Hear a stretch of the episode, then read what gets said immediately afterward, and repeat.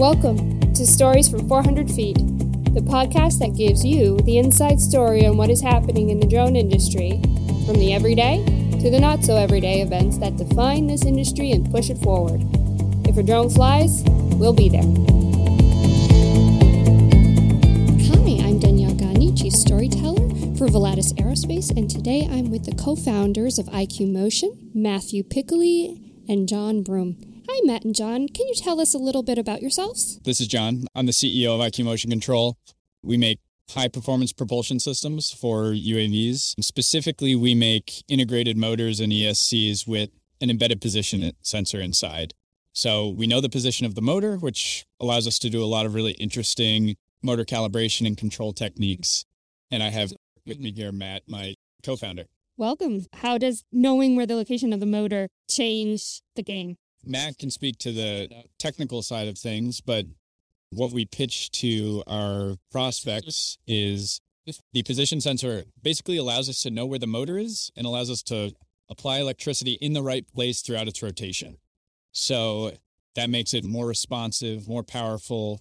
You can know more about the motor, which allows us to do advanced motor health monitoring and have safety protocols for higher value payloads. Which is really important when you're dealing with regulatory bodies who are looking for that kind of data and, and safety analysis. Exactly. And listeners can't see this, but Matt's holding a vehicle, which is our under actuated vehicle, and I'll let him talk about that technology. Yeah, so because we have this position information of the motor, we can do position control within one revolution of the motor. So we can advance and retreat the motor's position while the propeller is still spinning at a constant speed.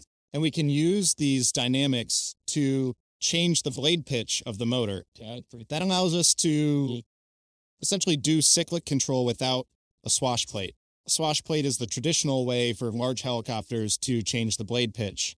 But we don't need that. We just need one simple hinge and our controller. So we throw away all the complexities that are normally seen in a large helicopter but we still get all the mm-hmm. benefits. And for those who can't see this, it's a single propeller. Can you explain how that can work? What is its payload capacity? Does this improve battery life? So, the nice thing about this is it has the same simplicity as a standard multicopter, right? It's people love multicopters because you just put a propeller on top of a motor and you spin it up and that's it. There's no mechanical complexity. That's essentially what we have here. But we don't need the multi-copter configuration anymore. We can go back to coaxial designs or single main rotor designs, and those large main rotors are much more efficient. And that's why the helicopter industry has settled on that. So we've now enabled the drone industry to go back to single main rotor style helicopters. And in terms of efficiency, there really isn't much of a efficiency draw. It does take a small amount of power to do the under actuated motion, but every time you put energy in, you take that energy right mm-hmm. back out within one mm-hmm. revolution. So it it mostly cancels out. When you started to design this, were you thinking about a specific application or were you thinking about this is a problem in the industry that we need to solve and get it right? So we uh-huh. primarily sell the motors and controllers, and this underactuated tech mm-hmm. Is something that only our motors and controllers can enable because no other drone motor has a position sensor inside. So nobody else can do this. So we build these vehicles as kind of demonstrators for what our technology can do.